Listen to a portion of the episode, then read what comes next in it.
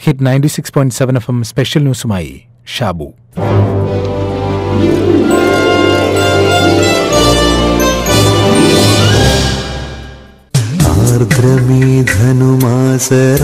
ആർദ്രമീധനുമാസരാവുകളിലൊന്നിൽ ആതിരവരും പോകുമല്ലേ സഖി? ഞാനീ ജനലഴി പിടിച്ചൊട്ടു നിൽക്കട്ടെ നീ എന്നണിയത്തു തന്നെ നിൽക്കൂ. ഈ പഴങ്കൂടൊരു ചുമക്കടിയിടറി വീഴാം. ഈ കവിത ഓർമ്മയുണ്ടാവുമല്ലേ? എൻ എൻ കക്കാട് എഴുതിയ സഫലമീ യാത്ര എന്ന കവിത. അദ്ദേഹത്തിന്റെ കാവ്യജീവിതത്തിന്റെ അവസാന കാലത്താണ് ഈ വരികൾ എഴുതിയത്. ആ സമയത്ത് അദ്ദേഹത്തിന്റെ ജീവിതം കഠിനമായ ദുരവസ്ഥകളിലൂടെ കടന്നു പോവുകയായിരുന്നു കണ്ഠനാളത്തിൽ പടർന്നുപിടിച്ച അർബുദം അദ്ദേഹത്തെ കീഴ്പ്പെടുത്തുകയായിരുന്നു. ആ പശ്ചാത്തലത്തിൽ പത്നിയോടൊന്നിച്ച് ഒരു തിരുവാതിര രാവിനെ വരവേൽക്കുകയാണ് അദ്ദേഹം.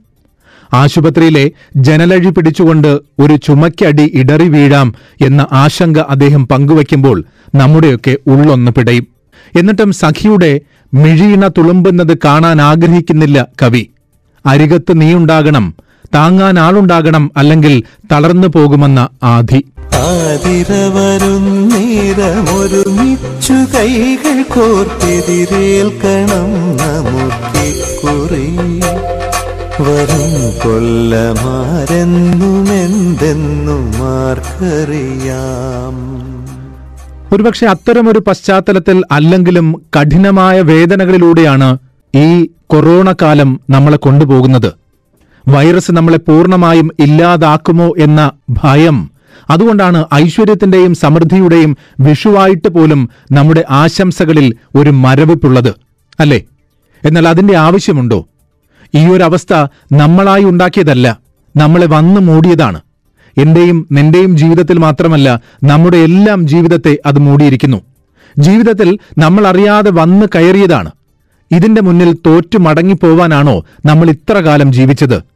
ഇന്ന് ഈ വിഷുദിനത്തിൽ ജീവിതത്തിന്റെ കാഴ്ചപ്പാടുകളെക്കുറിച്ചുള്ള കൈനീട്ടം നൽകുകയാണ് ഡോക്ടർ എൽ ആർ മധുജൻ. ശരിക്കും നമ്മൾ ഒരു എല്ലാ മനുഷ്യരും ലോക്ക്ഡൌൺ ആണ്. പക്ഷെ ലോക്ക്ഡൌൺ നോക്കൂ നമ്മുടെ ഈ ചലനാത്മകതയ്ക്ക് അല്ലെങ്കിൽ നമ്മൾ പുറത്തിറങ്ങാതിരിക്കുക എന്നുള്ള കാര്യത്തിന് മാത്രമാണ് നമുക്ക് ലോക്ക്ഡൌൺ വരുന്നത്. ഇനി എന്ന് എക്കാലത്ത് ലോക്ക്ഡൌൺ വന്നാലും നമ്മുടെ സ്വപ്നങ്ങളെയും നമ്മുടെ ചിന്തകളെയും നമ്മുടെ അഭിപ്രായത്തെയും ഒന്നും ലോക്ക്ഡൌൺ ചെയ്യാൻ നമുക്കും കഴിയില്ല മറ്റാർക്കും കഴിയില്ല. അപ്പൊ ഇങ്ങനെ നമ്മൾ അടച്ചുമൂടിയിരിക്കുമ്പോൾ നിരാശിതരാകാതിരിക്കാനുള്ള ഏറ്റവും എളുപ്പ വഴി എന്ന് പറയുന്നത് ഒരു ആത്മവിശകലനം ചെയ്യാൻ പറ്റിയ ഏറ്റവും നല്ല സമയമല്ലേ ഇത്. നമുക്ക് പദ്ധതികൾ പ്ലാനുകൾ അല്ലെങ്കിൽ നമ്മൾ ഇതുവരെ ഉണ്ടായിരുന്ന ബുദ്ധിമുട്ടുകൾ നമ്മുടെ വീക്ക്നെസ്സുകൾ നമ്മുടെ സ്ട്രെങ്ത് എന്താണ് എന്നെല്ലാം നമുക്ക് ആത്മവിശകലനം ചെയ്ത് ഫോണിലൂടെ ബന്ധുക്കളോട് സംസാരിക്കുമ്പോഴും അടുത്തുള്ള സുഹൃത്തുക്കളോട് മറ്റോ സംസാരിക്കുമ്പോഴും ഒക്കെ ഈ ഒരു ആത്മവിശകലനത്തിന് ഏറ്റവും പറ്റിയ ഒരു സമയമാണ്. കുറച്ചുകൂടെ വ്യക്തമായി കഴിഞ്ഞ മനസ്സുകൊണ്ട് വളരെ ക്രിയാത്മകമായും സർഗാത്മകമായിട്ടും ഇരിക്കാനായിട്ട് നമുക്ക് കഴിയണം. ഈ കൈയും കാലും എടുത്ത് തന്നെ എപ്പോഴും സർഗാത്മകവും ക്രിയാത്മകവും ആകണമെന്ന് നിർബന്ധമൊന്നുമില്ല ഒരു പുതിയ ജീവിതത്തിലേക്ക് നമ്മൾ പോകാൻ പോവുകയാണ് എന്ന ഒരു ഉൾക്കാഴ്ച നമ്മളിൽ എപ്പോഴും ഉണ്ടാവണം. ഈ അടച്ചുമൂടിയിരിക്കുന്ന സമയത്ത് മനസ്സിനെ കൂടെ അടച്ചുമൂടി വെക്കുകയല്ല നമ്മൾ വേണ്ടത്. ഇവിടെ രണ്ട് കാര്യങ്ങളുണ്ട്. ഈ രോഗത്തെ സംബന്ധിച്ച് ബി നെഗറ്റീവ് ആയിരിക്കട്ടെ നമ്മുടെ മാനസികാവസ്ഥയെ സംബന്ധിച്ച് ബി പോസിറ്റീവ് ആയിരിക്കട്ടെ ഏറ്റവും കൂടുതൽ ആധിയുള്ളത് പ്രവാസികൾക്കാണ്. നമുക്ക് ആരുമില്ല എന്ന തോന്നൽ പലരിലുമുണ്ട്.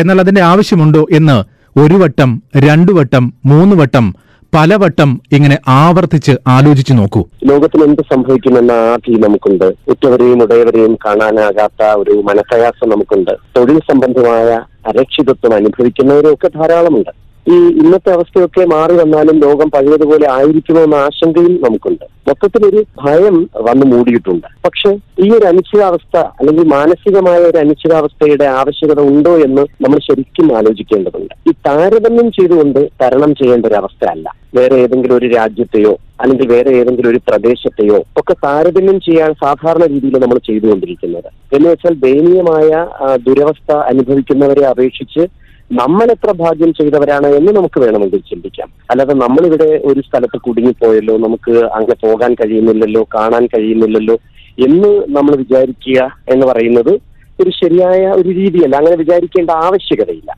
ഒരു ആധി വെപ്രാളം ടെൻഷൻ ഉത്കണ്ഠ എന്നിവയൊന്നും അല്ല ഇതിനകത്ത് വേണ്ടത്. എവിടെ നിന്ന് വേണമെങ്കിലും നമുക്ക് തുടങ്ങാവുന്നതേ ഉള്ളൂ. എന്ന് വെച്ചാൽ ഇനി ഒരുപക്ഷെ ശൂന്യതയാണ് നമ്മുടെ കയ്യിൽ കിട്ടുന്നതെങ്കിൽ പോലും അതും വാരി പിടിച്ച് പിന്നെയും ജീവിതം നമുക്ക് തുന്നിക്കൂട്ടാം. എന്ന് പറയുന്ന ഒരു നിശ്ചയദാർഢ്യം ഇതിനകത്ത് വളരെ പ്രധാനമാണ്.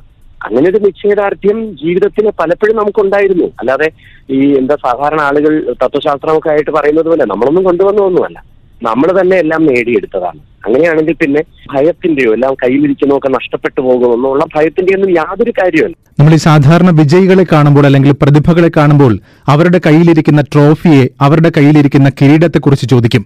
എന്നാൽ അത് മാത്രമല്ല അവരുടെ പാതുകങ്ങളെക്കുറിച്ച് കൂടി ചോദിക്കണം. വിജയാഘോഷങ്ങളെക്കുറിച്ച് മാത്രമല്ല പരാജയ നിമിഷങ്ങളിലെ കണ്ണീരിനെക്കുറിച്ച് കൂടി അറിയണം. ആരും ഒരു രാത്രി കൊണ്ട് വിജയിയാകുന്നില്ല. ആരും ഒരു രാത്രി കൊണ്ട് ശ്രേഷ്ഠരുമാകുന്നില്ല. എല്ലാവർക്കും തങ്ങൾ സഞ്ചരിച്ച സമാനതകളില്ലാത്ത സങ്കടങ്ങളെക്കുറിച്ചും സഹനങ്ങളെക്കുറിച്ചും പറയാനുണ്ടാകും.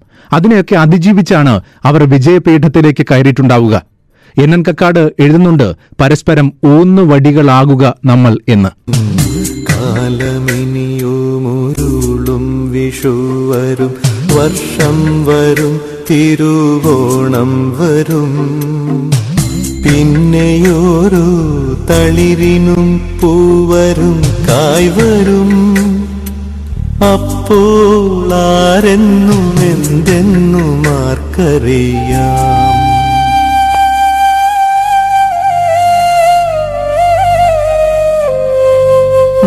നമുക്കിപ്പൊഴി ആർദ്രയെ ശാന്തരായി സൗമ്യരായി എതിരേൽക്കാം. വരിക സഖി അരികത്തു ചേർന്നു നിൽക്കൂ. പഴയൊരു മന്ത്രം സ്മരിക്കാം. അന്യോന്യമൂന്നുവടികളായി നിൽക്കാം. സഫലമീ യാത്ര മൂന്ന് വടികളാകുക യാത്ര പരസ്പരം ഊന്നുവടികളാകുക എന്ന ദാമ്പത്യത്തെക്കുറിച്ചുള്ള പരമമായ സങ്കല്പമാണ്. അതെല്ലാ ബന്ധത്തിലും വേണം. ഇനിയും വിഷു വരും വർഷം വരും തിരുവോണം വരും അക്കാലത്ത് എന്ത് സംഭവിക്കും എന്ന ആശങ്കകളൊക്കെ മാറ്റിവെക്കാം. ഇപ്പോൾ ആശങ്കകൾ കൊണ്ടല്ല ആർദ്രത കൊണ്ടും സൗമ്യത കൊണ്ടും നമുക്കിതിനെ നേരിടാം.